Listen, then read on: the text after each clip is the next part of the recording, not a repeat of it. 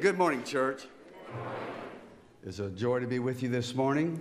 Uh, we're going to be uh, looking at uh, a little bit from uh, Matthew chapter 10 and focusing on the first part of Matthew chapter 11.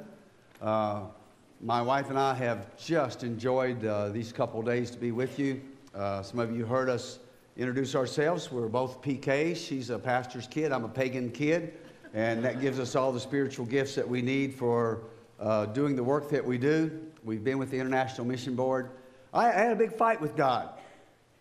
Uh, when I came to Christ in a factory, uh, it was interesting. I came to Christ in a factory when I was 18 years of age, working nights to go college while I was still in high school. And uh, it's probably about two or three hundred yards from a church when God reached down and saved my soul. And, and one of my biggest arguments with Him was now I'm stuck in the hills and hollers of Kentucky, and I'll never get to go anywhere. And I've just followed my wife, who follows the Holy Spirit. That's usually the way it works, uh, to our 83rd country. And it's just been a wonderful, a wonderful journey with God uh, to find out, to discover for ourselves that what God had for us to send us to lost people was not for us primarily, especially when we go among believers in persecution to share with them who Jesus is and what the Bible is all about is to go to people today, like the Apostle Paul, like Simon Peter, like those saints throughout the Old and New Testament. Go to them today and sit at their feet and learn from brothers and sisters who've been beaten for their faith, in prison for their faith, lost their children for their faith, and listen to the joy in Christ that they have because they have been deemed worthy to suffer with Jesus. What about that, church? What, what about, what indeed, if in the Bible, suffering, persecution is normal? It is normal for most believers today. I don't need you, I don't need to tell you you're abnormal. You already know that. You don't cheer for the Kentucky Wildcats, so you're not near the kingdom of God, all right? And so uh, uh, to understand that most of the body of Christ today take great joy that they're worthy to suffer for Christ. But there's always a crisis comes. I, I grew up pretty tough, family of seven, six of us boys. Uh, I'm the second oldest, but I'm the runt of the family. My sister was born about the time I went off to college. We were raised tough in construction and, and on the farm. I, uh, my earliest memories of being probably four years of age was buying a horse for $10 and growing up uh, on the farm and things like that. Uh, then the Lord took us uh, as a couple to the country of Malawi, where God had to season us a little bit more in different ways. We lost a running battle with malaria, and uh, were offered the choice to transfer to South Africa or to come home to America. And so we didn't think that America knew anything about uh, mosquitoes and malaria. So we went to South Africa and, we're, and worked there in about the last seven years of apartheid. Now, folks, uh, my, my family considered anybody not from our county and our state one of them foreigners, right? You all know what that's like. Uh, I mean, we considered Texas to be a foreign country, and, and I still do, uh, by the way. They have to have their own passport and all of that. And, and, and, and I, I, grew up in a place where we were so defined. You know, we were an Old Testament family because anybody that wasn't us was outside of us. And, and that Old Testament is so much uh, filled with what puts you outside of the family of God And the New Testament is all about all the things that God does you to draw in uh, you to the kingdom of God. By the way, we have one of the greatest jobs on the world, on the planet. You know what we get to do? We get to take young men and women, sometimes, oftentimes, second career people, and we get to prepare them to get on a plane in the New Testament and get off the plane in the Old Testament. Folks, that's what we get to do. And I promise you, when you go from being sheep among the sheep uh, uh, to doing like it's talking about in chapter 10 of Matthew, and you become a, a sheep among the wolves where the wolves are in the majority, wow, you'll find there's hardly There's, there's very little in American believing culture that has prepared you to get off the plane in the Old Testament and walk out there and have the wolves look at you and smile. The first time I went among Somalis, I went to a refugee camp up the coast of Mombasa. An older worker told me, uh, Nik, you go in there, you keep your mouth shut because you've never been among Muslims like this, and they eat little people, little missionaries like you for lunch.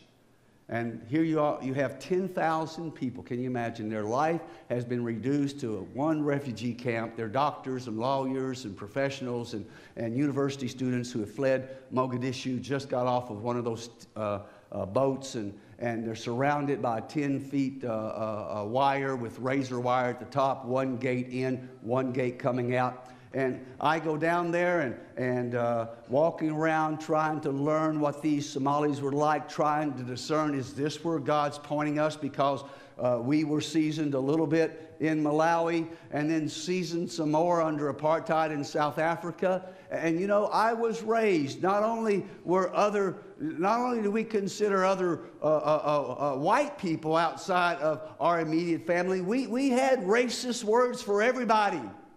And, and I was raised to be a racist.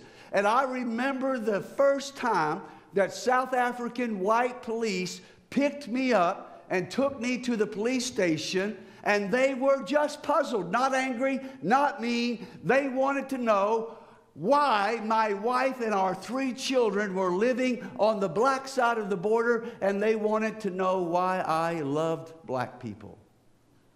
And I sat in that police station and wept for joy for where Jesus had brought me from and to, that I could, I could get arrested.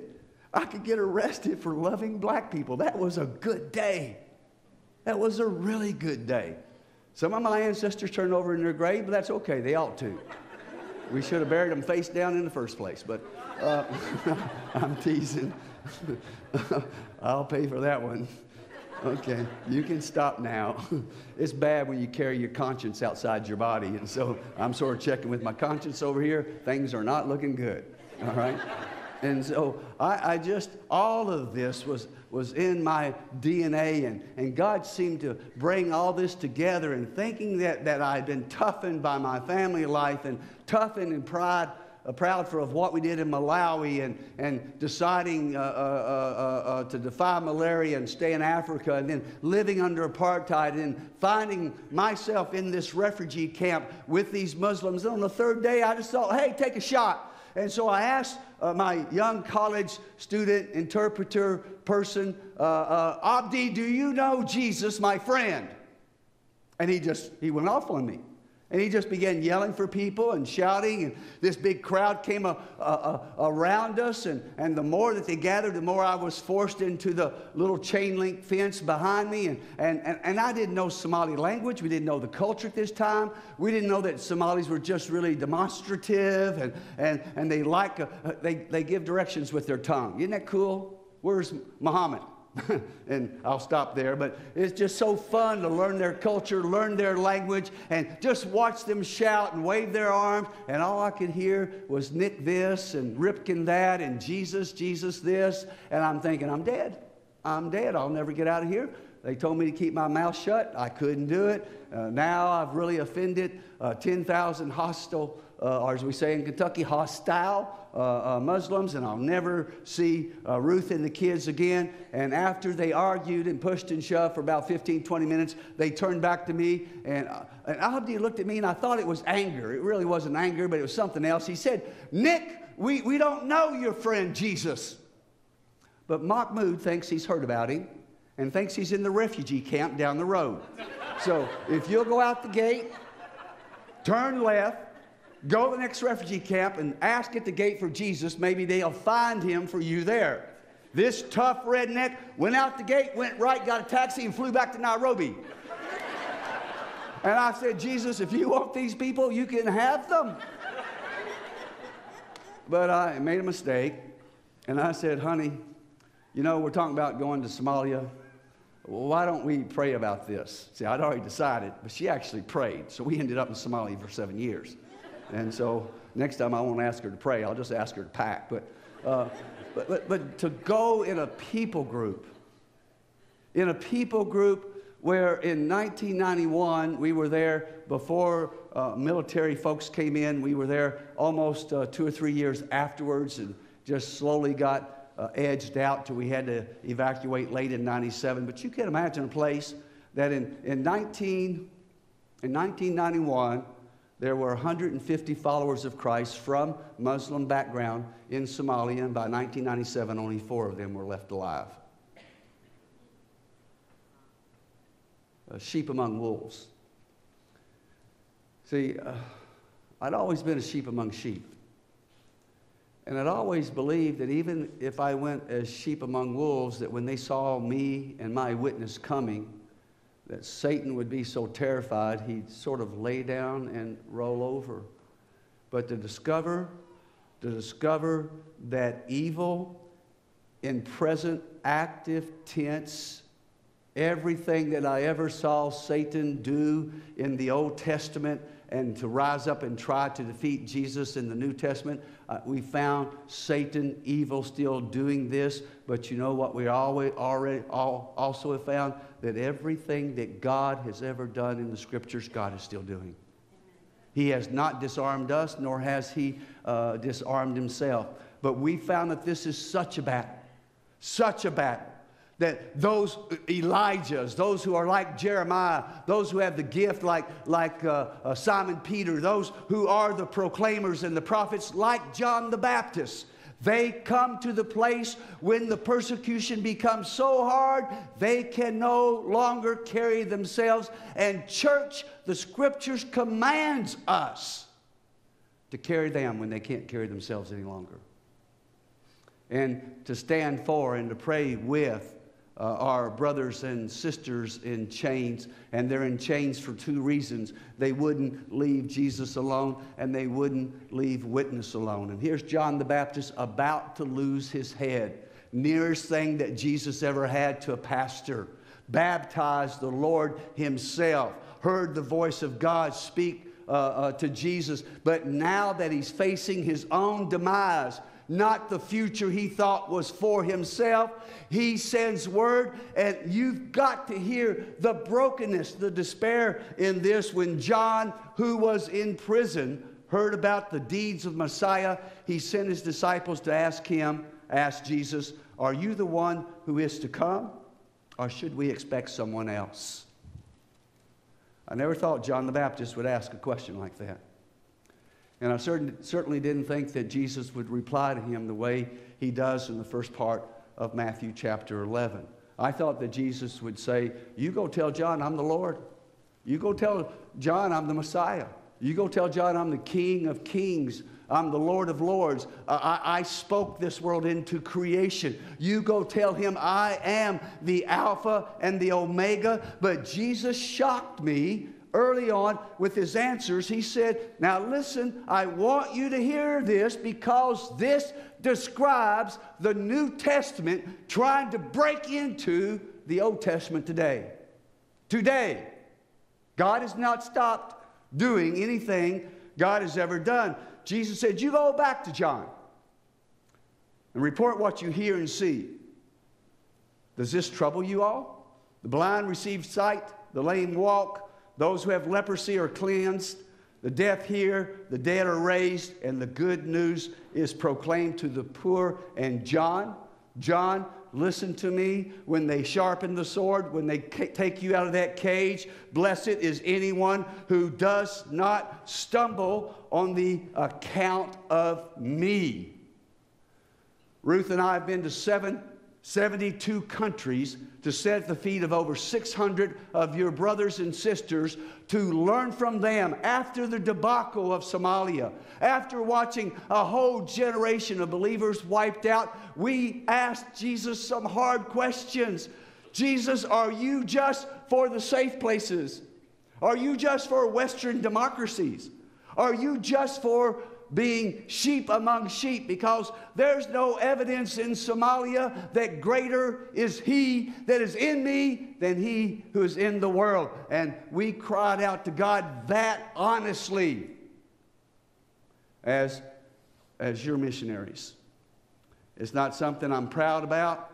But, folks, I, I just had to be honest with God. Uh, burying 20 babies a day, uh, uh, having military folks protect us as we fed 50,000 people, being about a mile away from where Black Hawk went down, watching the church uh, uh, uh because of that uh, horrible incident just almost condemns Somalis to eternity without access to Jesus. But why should we ever be surprised when pagans act like pagans? When the first time that we, as a denomination, as a church, as missionaries, ever entered that country was early February 1992 for 2,000 years. We said Somalis are not worthy of the blood of Jesus, and so they act as Old Testament people always act. And so we started going to the Soviet Union and China, sitting at the feet of your brothers and sisters and say, listen, you're not only surviving persecution, you're thriving. I mean, we're looking at four movements in China that had uh, uh, about 10 million people in each movement. And when, in the first place, when we got out of the van that we'd been laying down in for 18 hours, and they took us in a compound about the high, half the size of this, maybe a third the size of this, con- of this auditorium, and there were 170 house church planters uh, uh, uh, evangelists and pastors, men and women, and they came running to me, and their first question to me was, uh, Has Jesus made it to other countries, or has he just come to China so far? Wow, that's isolation.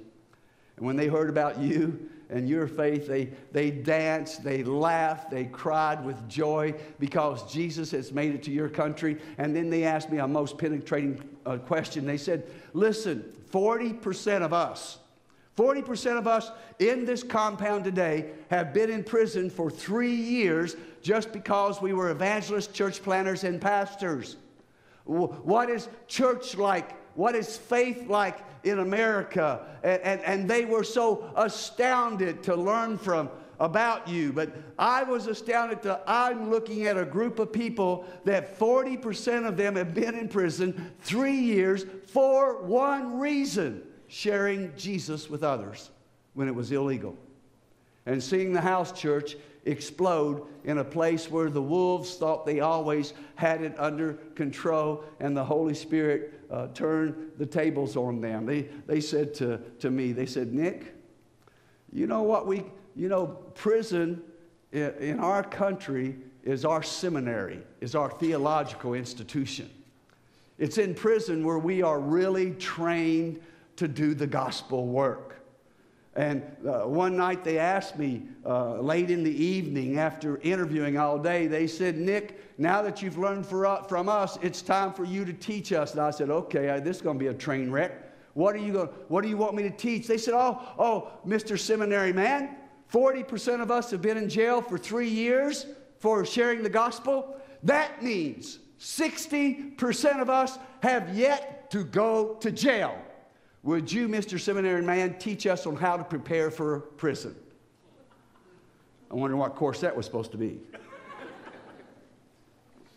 we missed that course, didn't we, brother? We did. I, I, can you imagine? I end up in Somalia I had never preached nor heard a sermon all of my life on suffering and dying and being among the wolves for Jesus' sake and staying there and got behind enemy lines and did not have a clue how to serve Jesus in the tough places. And that's why we went to Believers in Persecution. Teach us how to thrive in suffering where, where, where the Old Testament seemed to be in such control, and now Acts chapter 2 is breaking out. That's what we get to do.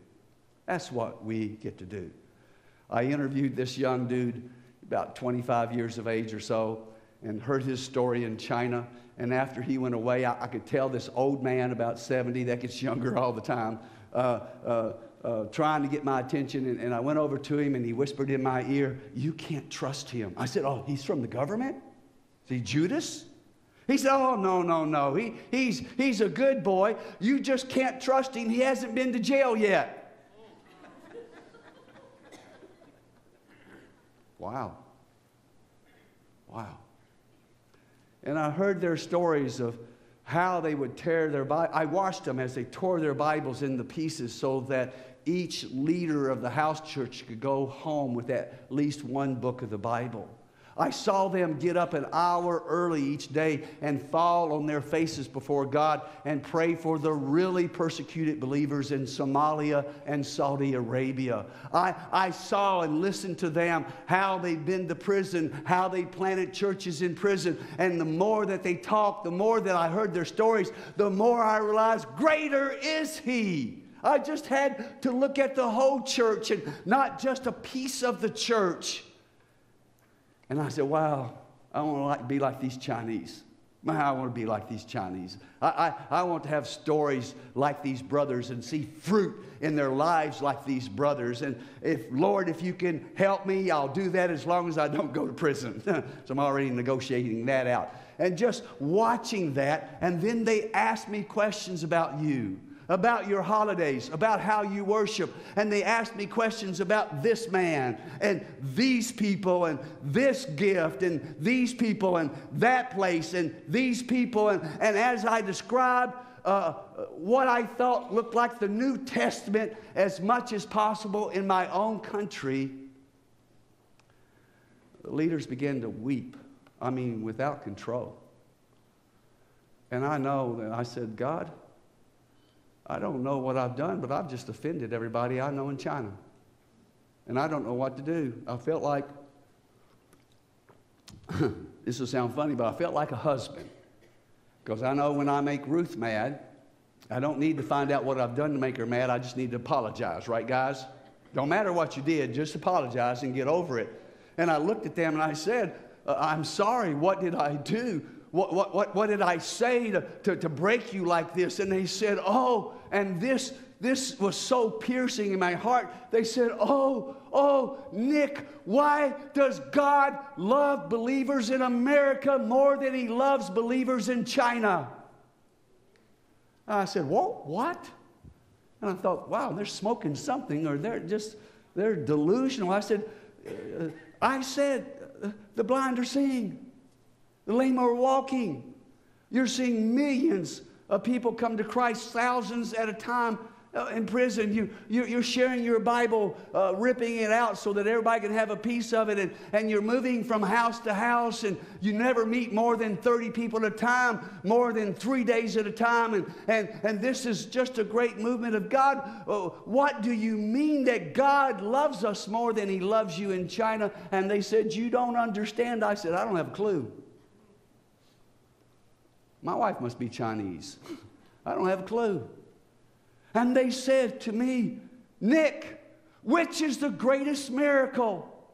That you've heard that 40% of us pastors, church planners, evangelists have been in prison for uh, uh, uh, up to three years, which is the greatest miracle that they are remaining faithful in prison the, and they have small chances to share the gospel before they are severely persecuted. And you tell us that today, today, the pastor of First Baptist Church in Norfolk, Virginia, can stand in this pulpit, or he can stand on the street, or he can stand outside of Walmart and he can preach the gospel for 24 hours, seven days a week.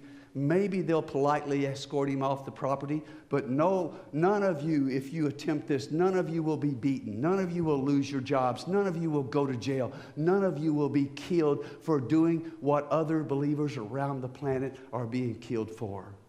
They said, which is the greatest miracle? That our pastors have to move from place to place and they have to go to prison for their seminary, or your pastors, you can't go to seminary. You've watched us divide up the Bible, which is the greatest miracle. That we, we have to tear it into pieces to share it with each other. And you tell us you've got seven different versions of the Bible on your desk. Which is the greatest miracle, Ripken? That, that we, we uh, uh, are making our own songs. We have to hide our music. We have no cassette tapes. That was before MP3s. We have no way of recording, sharing, uh, uh, uh, uh, having our music in a physical way. And you tell us that you have headphones and you have choirs and you have even Christian radio stations that you can listen to every day, all day. Which is the greatest miracle? Who does God love the most? You've watched maybe 100,000 Chinese are healed of some illness, and maybe, maybe through the grace of God, 100 of them can figure out that that miracle, that healing came from a God, the one God, and that his name is Jesus, and they can find their way somehow to salvation. Ripken, which is the greatest miracle? You tell us when you get your knees fixed you can go to Jacksonville, Florida.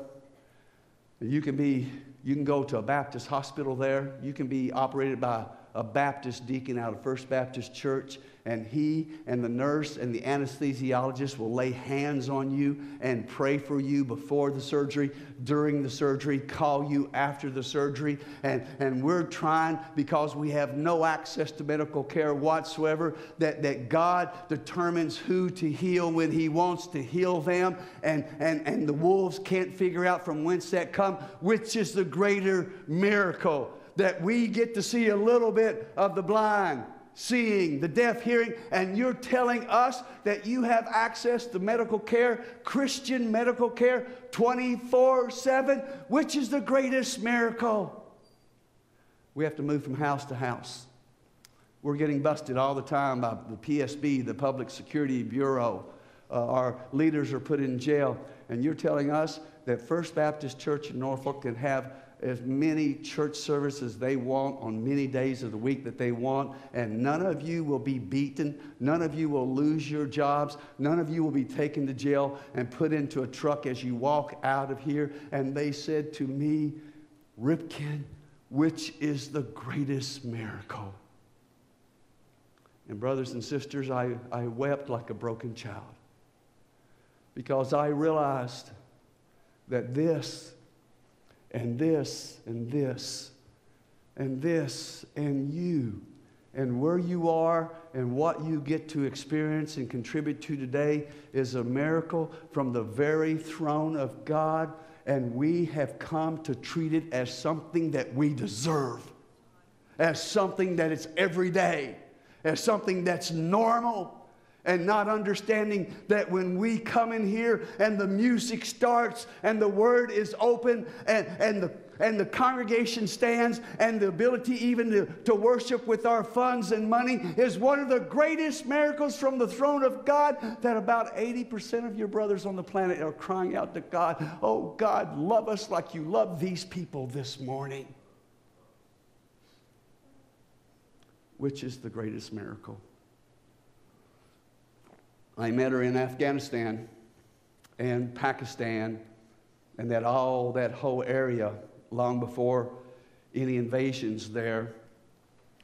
She had miraculously, as a 26 year old, come to Christ through dreams and visions, and uh, her father, her, her, her fundamentalist father, giving her a Bible that he had hidden in his desk drawer. And soon after coming to Christ, no one had ever told her she's supposed to keep Jesus to herself and that religion in her country is a personal matter. And she led almost uh, 30 Muslim women to Christ. And the Taliban were after her for a lot of reasons, and the United Nations wanted to resettle her in St. Louis, and I'm begging her to stay in her country. I'm begging her to do the biblical extraction, and we would help her go from city to city trying to stay one step ahead of the bad guys. And I said to her, uh, I, I, I don't have any right to say this to you, but I think this is the Holy Spirit's message for your life that you may be the greatest hope for the salvation of Afghan and Pakistani women in your clan, in your tribe. And if you leave, the biggest chunk of witness will be gone. Please stay. And if you have to die for the cause of Christ, die for the cause of Christ, and then the rest of us will follow the harvest that comes after that. but the pressure on her from other workers and from the United Nations, she made it uh, uh, to St. Louis before I got home to Kentucky, where uh, Ruth and uh, our kids were at the time. And soon after getting home, we called her and, and made arrangements to fly her uh, into Kentucky where she could spend a week with our family. And, and we helped sort of acclimate her to America. And, and we get the honor. Can you imagine this? We've done this a lot of times in, in, since 1991. We get, we get the honor of taking a, a Muslim background believer or a Hindu background believer or a Buddhist background believer. We get to, to, to let them experience worship like you call common. We let them we get to let uh, them experience it for the first time. Can you imagine watching them worship for the first time? Can you imagine taking a Somali believer to a Kenyan church uh, and, and watch him worship for the first time in the house of God? And our whole Somali team just loses his weeping crushed, broken at the sheer joy on his face for the first time he gets to hear the songs ring out and the word of God proclaimed, and nobody's going to be shocked. On Sunday morning of that day, the church was baptizing a whole family a father, a wife, mother, and three teenagers in a baptistry uh, not unlike this. It's full, it's warm, it's ready for you. And as the baptismal service took place, your sister from the borders of some hard countries began to have, I thought, a panic attack. And sitting between Ruth and I, she began to fidget and move up and down. And I whispered to her, I said, What's wrong? Do you need to go out? She said, No, no. She said, I never in my wildest dreams. I never imagined, I never, I never could even dream that there was one place in the world where an entire family could be baptized together in public and no one's going to be killed, no one's going to jail, no one's going to be beaten, the girls are not going to be married off to older men. I never dreamed this could happen. And she said, I think I'm going to shout. I said, Well, shout, sister. They kick you out, I'll go with you. and she said, But look at everybody. Look, why are they just sitting there? Why aren't they standing up and cheering and, and clapping? I never believed in my life that there could be such a miracle as I'm watching this morning. What's wrong with these people?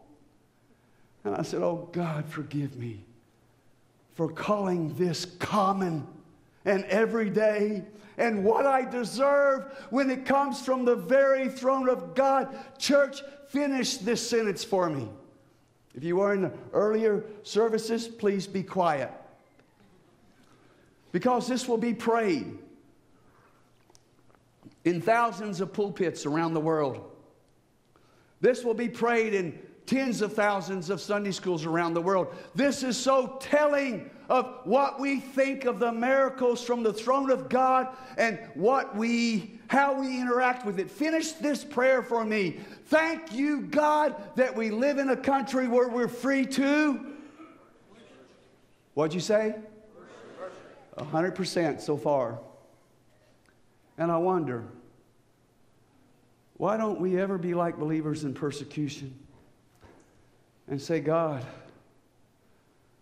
we thank you this morning that we live in a country where I'm free to witness.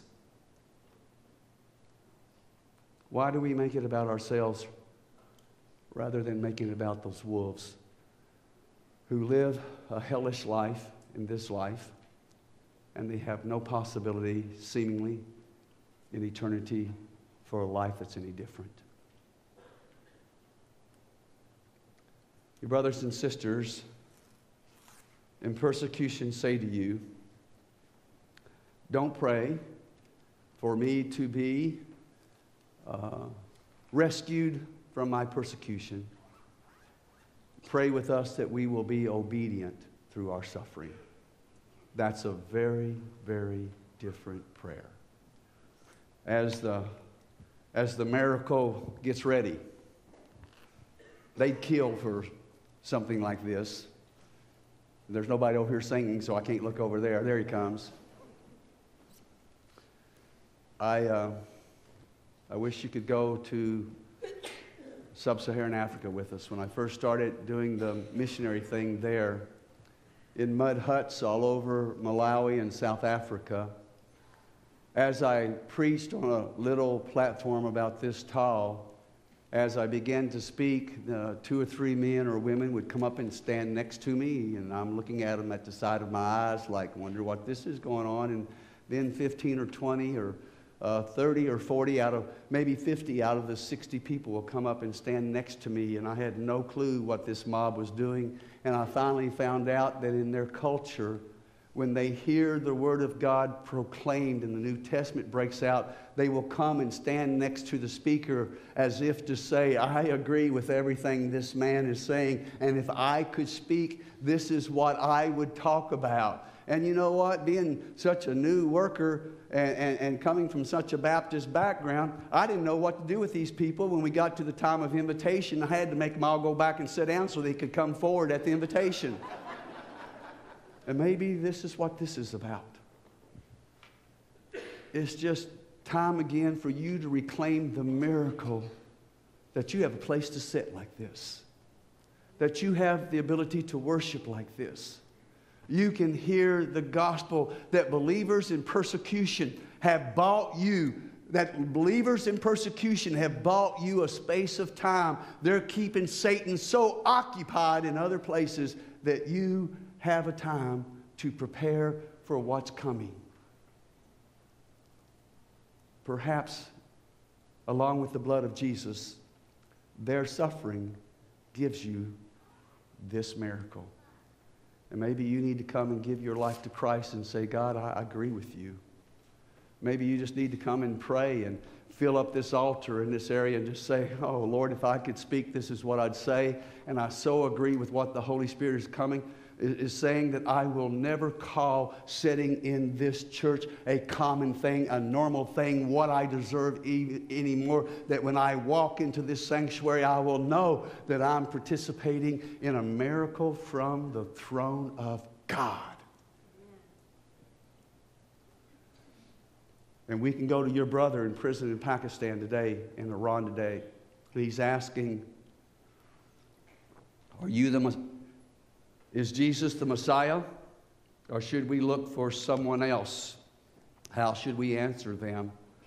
I'll say, First Baptist Church pastors preaching the gospel, that the orchestra is playing for the glory of God, and the, and, and the, uh, the ministry team is singing for the glory of God, and we're worshiping because of the glory of God. And just by telling them about what God is doing in your midst. The blind are seeing, the lame are walking, the lepers are being cleansed because they would see this experience today as we explain it to them as a unbelievable miracle from the throne of God and dare we call it common. What Jesus died to give you this morning. As we worship Come pray. Give your life to Christ. Come and be obedient and claim the miracle that you are. In Jesus' name.